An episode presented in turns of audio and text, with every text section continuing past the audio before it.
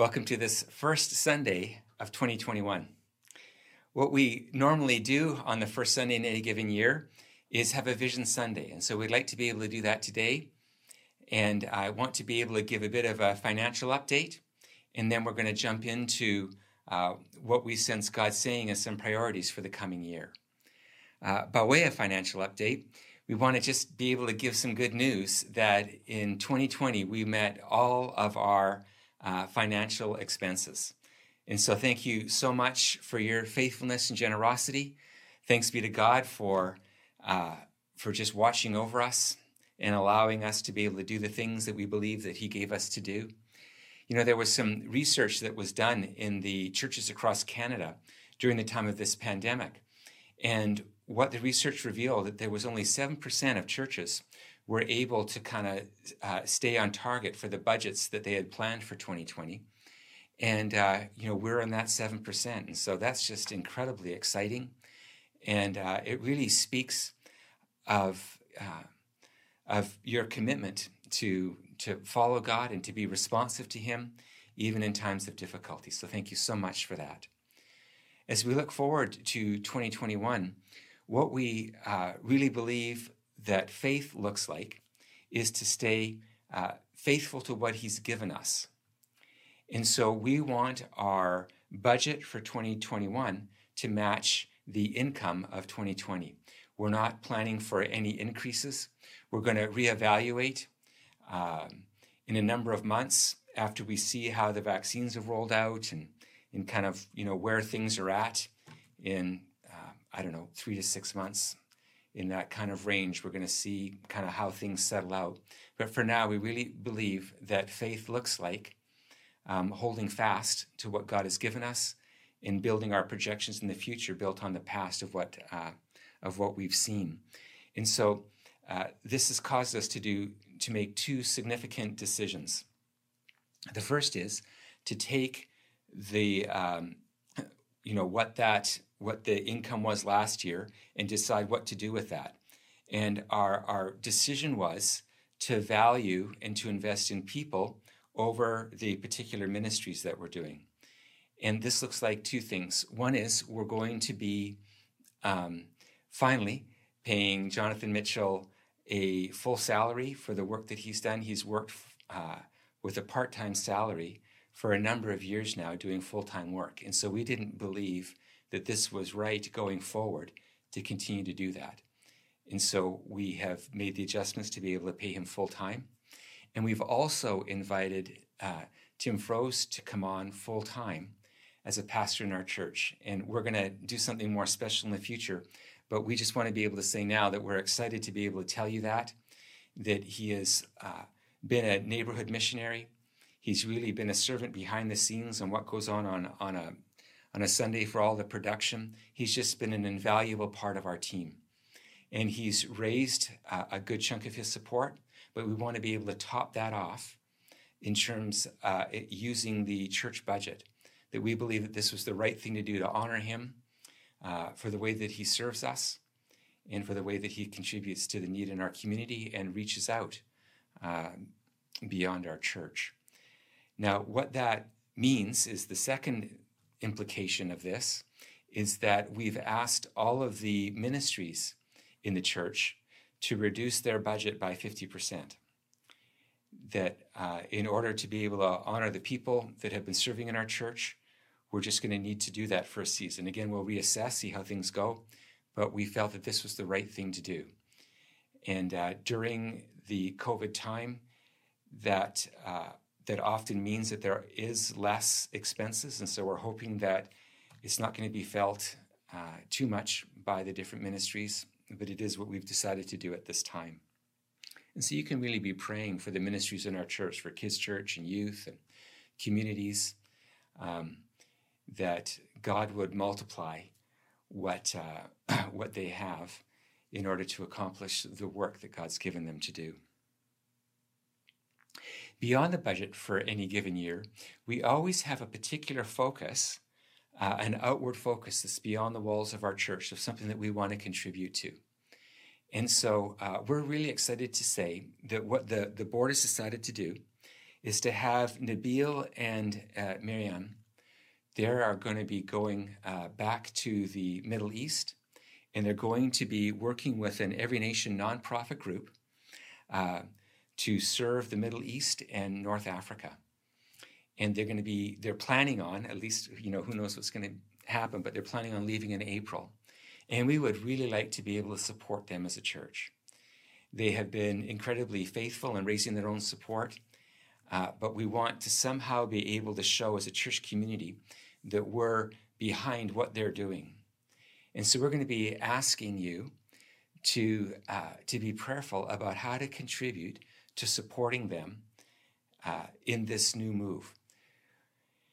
And so as we look, it should be about 40, it's about $500 a month that they're going to need on top of what they've already raised themselves. So this would work out to, if they leave in April, this would work out to be about $4,500 for 2021. And so, again, we're going to talk more in the coming weeks about how we as a church can pull together and support them in this. Uh, if you've gotten to know this couple and their family, they're just amazing. And they have deposited so much, not just in our church, but really in the churches across the lower mainland, helping people have an outward vision to care for refugees. And uh, we're excited to be able to see them move into this next phase of ministry and um, go back to their, their home country and serve people in that place. So that's something that you can be keeping in mind for the, for the coming year. And finally, We've also been really praying. We don't have any decisions, but we want to invite you to pray. We're praying about how to either find or purchase some kind of ministry center for our church. What we're finding is our church is growing. There's more and more people on staff. There's we need to have kind of a centralized place for the staff to be able to meet, for us to be able to hold meetings, and uh, it's just becoming more and more difficult for us to be able to do that you know that our church always wants to be a, uh, more of a scattered church than a gathered church in the sense that we really want to go into the city and reach people where they're at. And so the irony is, is that the more that we want to reach out, the more that we need to be able to have a place to come together to build that identity, to have support, and uh, to really build the team. And so we're really asking God in 2021, what does it look like for us to be able to have a space that we can kind of call our own, that we can uh, then do ministry out of. And so I'd invite you to be praying for that and uh, for the elders and board as we seek God on these things. So that's just a bit of an update of, uh, of where we've been and kind of what we're thinking about in the future. And uh, we're really excited about all of those things. Uh, now, in terms of today's sermon, we're taking a bit of a break from the Established series. We uh, uh, i'm going to be doing this vision sunday this week and then for the next four weeks we're going to be joining with all the every nation churches around the world doing a series that we're all doing together called awesome god. And so we are doing something a little bit different this year. We always join in on what everybody else is doing across around the world every nation world but we're going to be inviting some uh, some pastors to come and preach uh, on those weeks and it's kind of easier to do because they can, you know, preach wherever they're at and then send us their sermon and we can then broadcast it.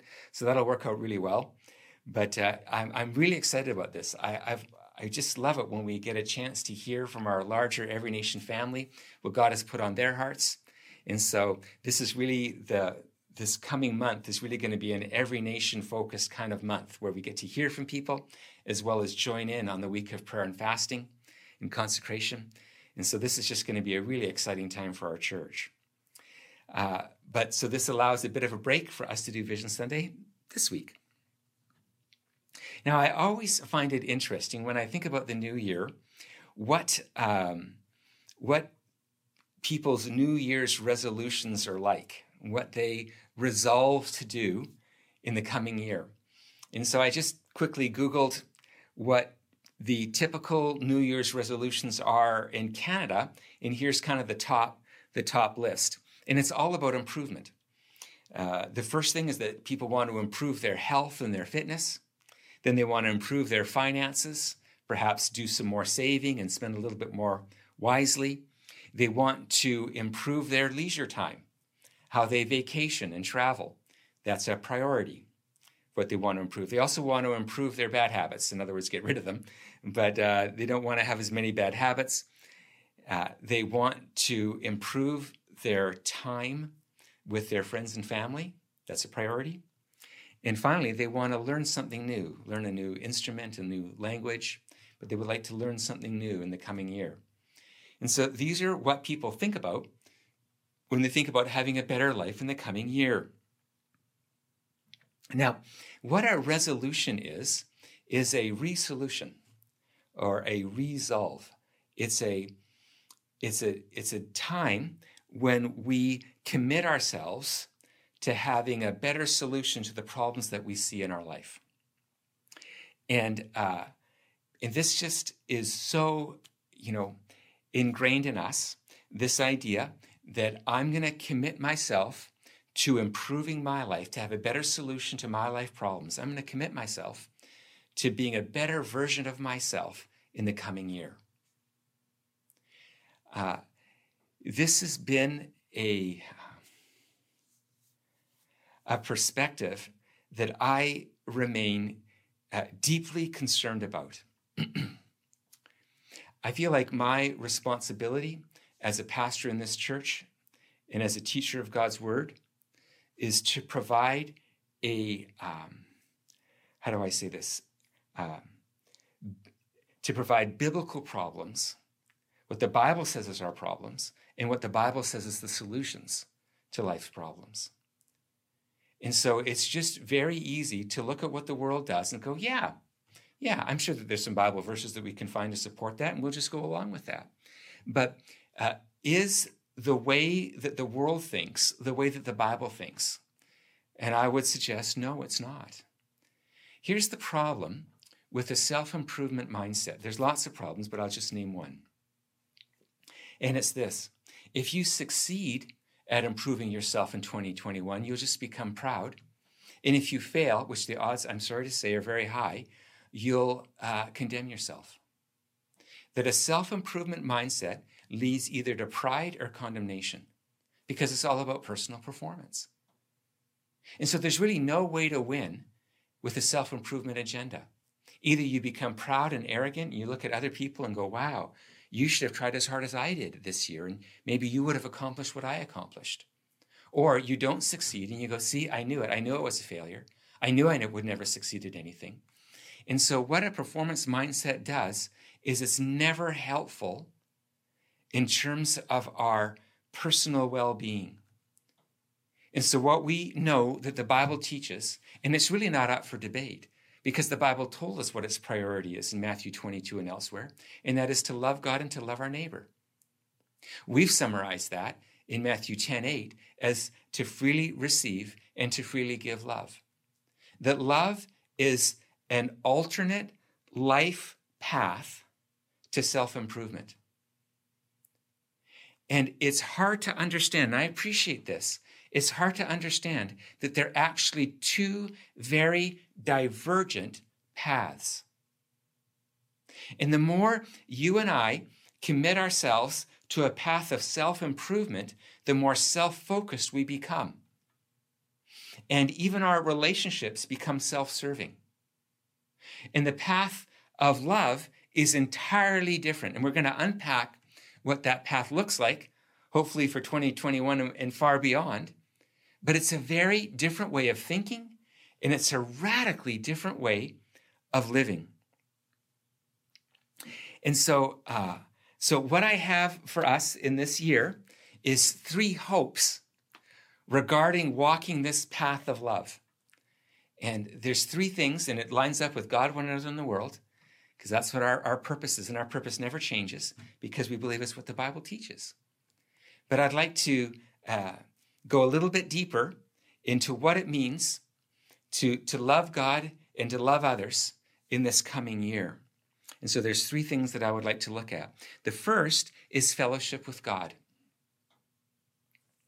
In 2 Corinthians chapter 13, verse 14, it talks about us have, having fellowship with the Holy Spirit. In 1 John 1, verse 3, it talks about having fellowship with the Father and with the Son. And so if you were to summarize what Christianity is about, it's about having fellowship with God. It's a, it's a radical thought that is unique among all religions. Now, the word that is, that is translated into English as fellowship, the Greek word is a word called koinonia. Now, there are some uh, theologians who would like to have the word koinonia uh, not be translated into English, similar to how we say Hosanna or Hallelujah. These are kind of transliterations where there's a word that's so rich in meaning, it has to stay in its original language for the full breadth and depth of that word to be valued. Uh, scholars, uh, some scholars would say that koinonia is that kind of word, that fellowship just doesn't really capture all that's going on. Um, friendship or even union. It's, it's not quite grabbing all that that word uh, means. Here's some other uh, synonyms for the word it means communion. So when we talk about taking communion, uh, it's actually an allusion to koinonia. It means to be to participate, to be one with. Uh, it, another word is indwelling.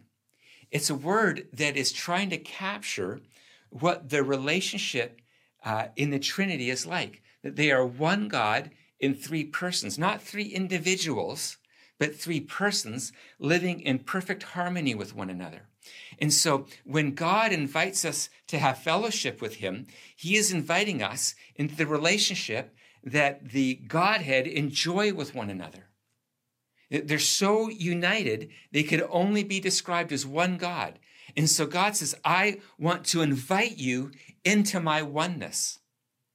Well, that's much different, really, isn't it, than the idea of fellowship, where, you know, I like us to hang out now and then and get to know each other better. No, this is a, an incredibly prof, uh, profound, spiritual, divine word that even the Greek can't fully capture. Now, I would venture to say that as beautiful as this word is, and as grand as the invitation is to be one with God, to participate in the relationship that they enjoy together, as much as profound as that is, I would venture to say that this is the primary problem that you and I have in our relationship with God.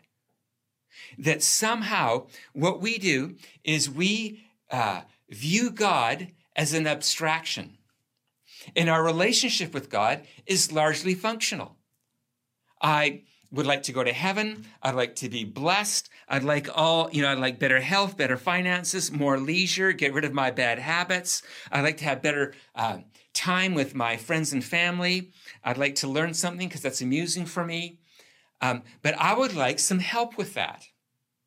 And so, God, you describe yourself as being almighty, sovereign Lord. You look like you would be a good resource for this. And so I'll make you a deal. I'll worship you as God. I'll follow your ways, obey your commands because you seem to like that. And, and in payment, I would like some things from you. And so we engage in a contract with God. He never seems to fully uh, do what we expect him to do. We resent him for it and then wonder whether he's really good or powerful. And the problem is, of course, never whether he's good and powerful. The problem is we engage in a form of relationship that he's just not interested in having. He wants something far more profound, far more about love and connection and communion and union. And we, I think, often prefer a more functional relationship, a contractual relationship. I would venture to say that this is, this is most of our problem when it comes uh, to having a relationship with God. That we just really don't understand what He's wanting from us. And so He'll say, you know, I want, I want you to love me. And then we'll go, okay, well, I'm, I'm tithing, I'm, I'm, I'm participating in church. I, I read my Bible. What more do you want from me? And he says, I want your heart. And, you, and we throw up our hands and we go, like, it, like the, the list of demands never ends. And it just gets more and more invasive. It, it, it, you're, you're more and more demanding. And we, we resent God wanting koinonia with us as if it's as if it's a demand on his part. Uh, you know, sometimes when our, our kids were younger, um, I would I would say to them, you know, um, hey, I'm going to go. I, I have to go run an errand. Do you want to go with me? And uh, what my kids would often ask is, and it looks like a reasonable question, of course, uh, where are you going? and I'll I'll say Home Depot, and then they go, I don't know if I want anything from Home Depot. Yeah, I don't think I want to go.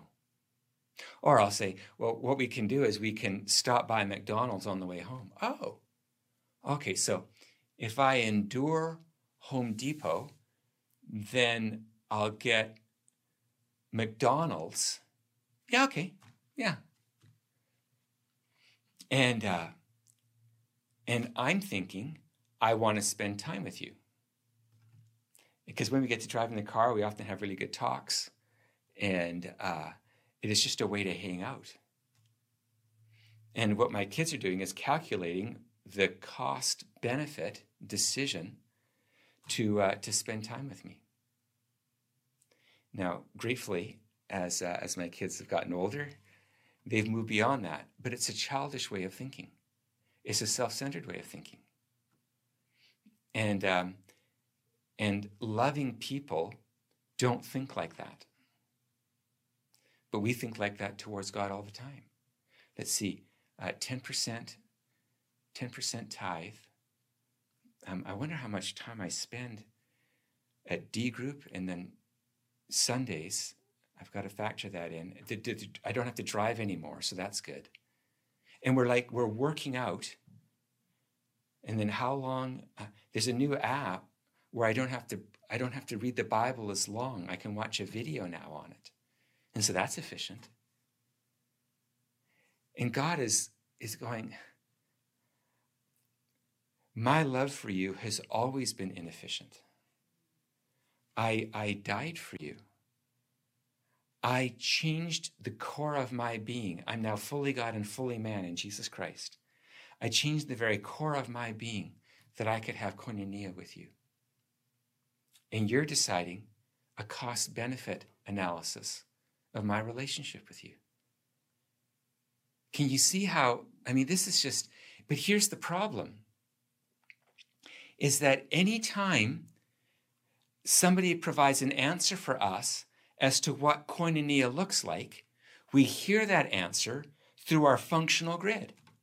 And so, you know, I was thinking for for uh, for this year, I was I was wanting to exhort us yet again to read our Bibles and to pray, and then I couldn't do it because I was afraid that if I said yet again to read your Bible and pray, you would hear function instead of koinonia.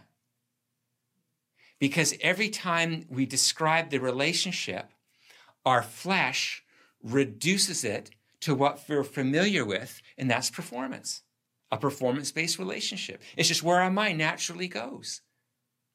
And so you can imagine how frustrating this is for God or for preachers uh, to try to describe what koinonia is without us hearing it in a way that reduces it to something that will either condemn us or make us proud.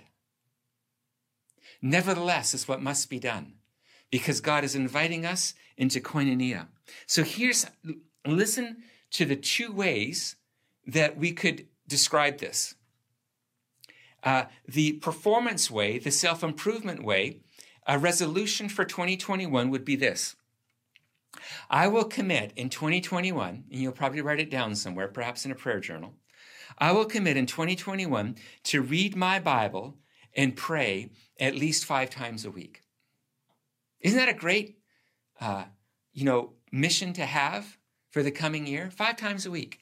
Seven would be unrealistic, and so I need to be realistic. because I don't want to condemn myself and not keep my promise. And so I'll make it five. Three, I barely need, you know, I could pull that off now. So I think five would be a, a reasonable target for 2021. Entirely misses the point of koinonia. But you and I might make a make a maybe we already have made a resolution like that. Here's what here's what what I'm suggesting. Father, I choose to be in koinonia with you this year. It's what my heart longs for. And so I'm probably going to read my Bible a lot. I, am probably going to pray without ceasing, as First Thessalonians tells me to do. I'm, I'm probably going to give, and maybe it'll be, even be sacrificial. I might suffer this year. But I don't know about any of that. I just want to be with you this year. I just want to be with you. And I'd like to express my love to you in ways that show how valuable this relationship is to me. I want to spend time with you. It would be my privilege. Could I do that with you this year, Father? You see, in both ways, you'll probably pray and read your Bible, but for entirely different reasons. So, what my heart longs for in this year is that uh, what my hope is, is that you would embrace koinonia with the Father through the Son and by the Spirit. That you would long this year to say, Father, I barely know what fellowship with you is like, but I want it. I want it. Could you fulfill my heart's longing this year to be in fellowship with you? That's number one. Number two is fellowship with one another. In 1 John 1, verse 3, it talks about fellowship with the Father and the Son. and then it says that if we have fellowship with them, then we have fellowship with one another. Now, again, this is that word, koinonia. It's not, I attend meetings with uh, people that I hope will be my friends. It's, uh, I'm, in, I'm in communion with you. One of the ways that theologians describe um, describe fellowship is as a dance. That there's there's two persons, but they're moving in, in perfect harmony with one another. This, of course, would never refer to me, because I can't dance. But it would. Uh, but it's this idea that two people are so synced that they're in koinonia. In in marriage, is described in sexual terms in church, it's described as being a, a, a one body. That there is no uh, severing of a hand. There's there's just connection, and I can't be me without you. Do you see church that way? Do you see the body of Christ as uh, who you are and what you are and what makes you who you are? One of the things that I've been talking with my family about is, uh, is how in the church we've idolized marriage and really uh, undervalued Christian community. That if you want to be an author, you don't write on Christian community. Nobody will buy a book on that. They'll buy a book on marriage. They'll buy a book on, on, on uh, parenting. But very few people are going to buy a book on how to be a better church member. Uh, it's and but but uh, our relationships in the church are our only eternal human relationships. That we will be the body of Christ for eternity. And so this is just a super big deal, you guys. That what if 2021 we would move out of a functional relationship with the church into a koinonia relationship with the church? What if, you know, our commitment would be, this is now about fellowship with one another, instead of, um, I want Y, uh, so I'll do Y. I want friends, so I'll go to D group. I want, um, I don't want to be lonely. Uh, I, I'd like to learn some things. I'd like to learn more. So I'll attend some stuff. I'll pay my dues. How much is it? 10% again? well, we'll see. We'll see whether uh, the church performs well enough for me this year, whether I'll give my full tithe. I'll, I'll save it to the end. But don't worry, I'll, I'll, I'll be fair. I mean, koinonia just doesn't think like that. Koinonia says, um, uh, I'm going to engage in my D group. I'm going to engage my heart in a few men or a few women. I'm going to engage my heart in their lives. In the D group will just be the beginning of the relationship, not the end. It'll just be a, a way to get together because I can hardly wait to see them. And then, and then that'll just, the relationship will move from there. Um, Sundays, uh, I join at actually 1030. I, I don't just, I mean, sometimes I'll have to, but, but typically I'll join at 1030. I'm not going to wait and just watch it at my leisure. I'm going to be, because not because I have to or because I, I don't want to look bad. I want to be able to write in the chat, I'm here too. I'm with you. I'm identifying with you. I'm part of this family. This is my church. This is my community. I belong here. Can you imagine how radical that is? Koinonia is radical, radical in our relationship with God. It's radical in our relationship with other people. Radical. Everybody treats everybody else as a commodity. Everybody does this. There comes a point in relationships where it's just too much.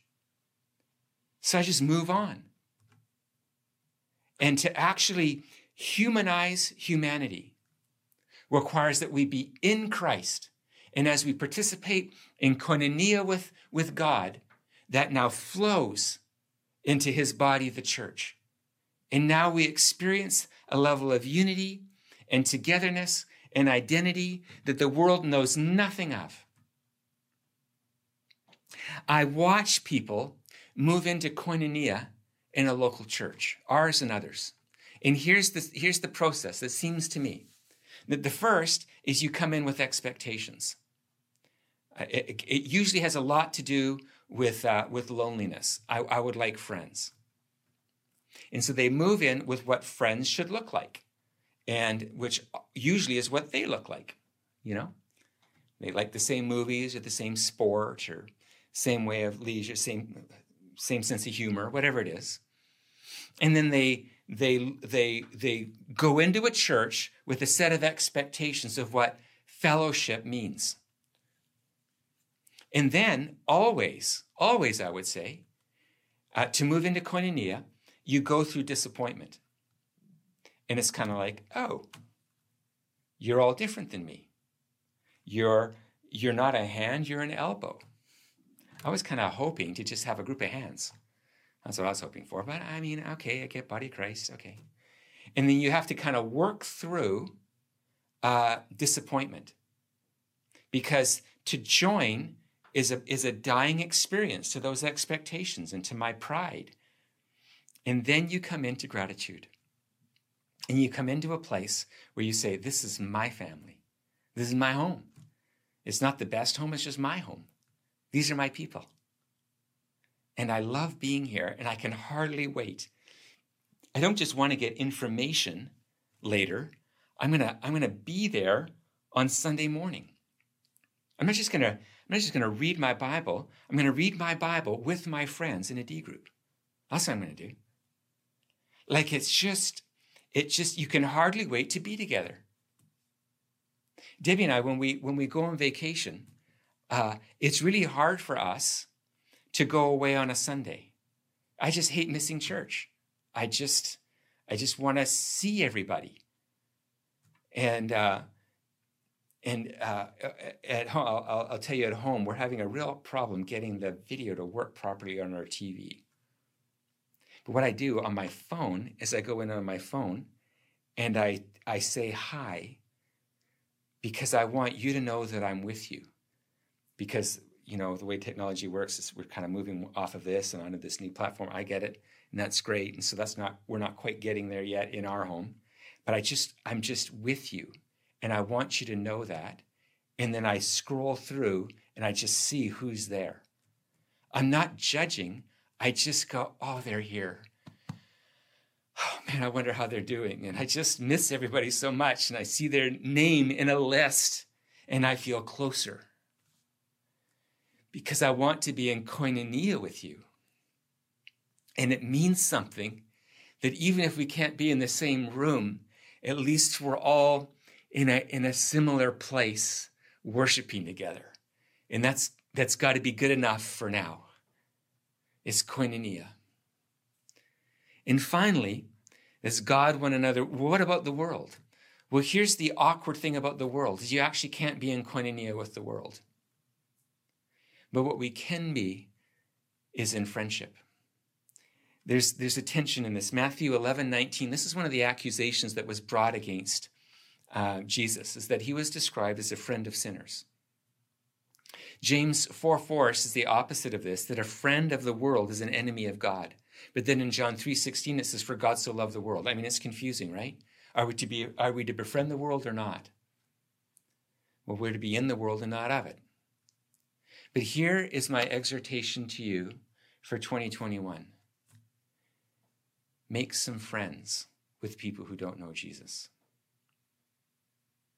I have a, I have a really good friend of mine who decided this year to become a follower of Jesus. It's incredibly beautiful. I have so much respect for this, for this guy. And he made an observation. He says, One of the things that I've noticed in, uh, among Christians is they're often trying to convert me. And they're often trying to convert others instead of just be friends. I thought, man, that's true. Feels too costly, so I'll just convert you. I'll just slip in Jesus right away because it's most efficient. And then I'll just see whether you're open or not. And depending on whether you're open or not is when I'll, whether I'll be your friend or not. I mean, that's so heretical to how Jesus treats us. That while we were yet sinners, Christ died for us. And we're deciding whether it's beneficial to really invest in them or not. Don't really want to play the long game. It might not turn out. And then I will have wasted years being someone's friend. Isn't that horrible? But we do that, don't we? I've done it. And I'm asking in this year that, uh, that what you've received, koinonia, with God and his people, that as you've received koinonia, give that away to those who have never experienced it. Be their friends. No, it won't be ideal. You won't be able to run together, but you can be a friend. And that extension of koinonia, just as Jesus came to earth and extended the fellowship that he has with the Father for us to enjoy as well, we now do the same. The fellowship, that the koinonia that we have with God, we now extend that into the world around us. This is going to radically change how you view evangelism. Evangelism isn't about whether you've done, you've been good this week. Did I, did I share my faith? Did I go through the Christian message? Was I, was I serving enough? That's all about performance. Love says, I just care about you. I just, I just care about you. Um, uh, a self, a performance self improvement mindset says for 2021, I will share my faith more in 2021. I, I, I, please don't do that. Let me suggest this. I'll befriend Henry this year. Do you see the difference? Now it's not about me performing better in this vague, I'll share my faith more. It's I'm going to care for Henry. I'm going to care for this person. I'm going to be a friend.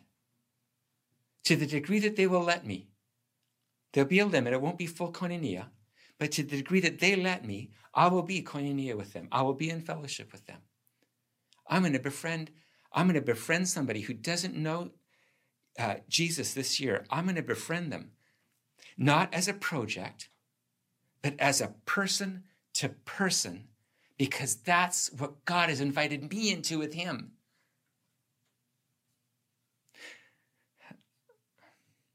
So let me say in conclusion God, people who know Jesus and don't, and even creation can you please hear this? Are not resources for your personal development. Repent of that. Repent of treating God as a resource, people as a resource, our world as a resource. Repent of functional relationships and love. Love God. love the church, love the lost, love the city that you live in. Let love redeem your life. Let the love of the Lord Jesus Christ save you this year as you repent, turn from a performance, resource, functional, contractual, whatever words we're using, to, rep- to turn from that and to say, I'm going to embrace love because my Father has embraced me. And I'm going to I'm going to move toward love. I'm going to make love choices. I'm not going to think about how well I'm doing. Who cares? Nobody cares. I mean, when I, I, some of you have, have sent, uh, you know, uh, flowers to us and gifts to us for Christmas, oh man, I just, I read every word. I'm so grateful. Some of you gave, uh, gave gift certificates. And I don't go, oh, how much was this one? Oh, okay, good friend. Wouldn't that be horrible? It's just, it was koinonia. And people drew close, and my heart feels knitted to them because we're a family together. And nobody measures love in a family. We're too busy enjoying the gifts.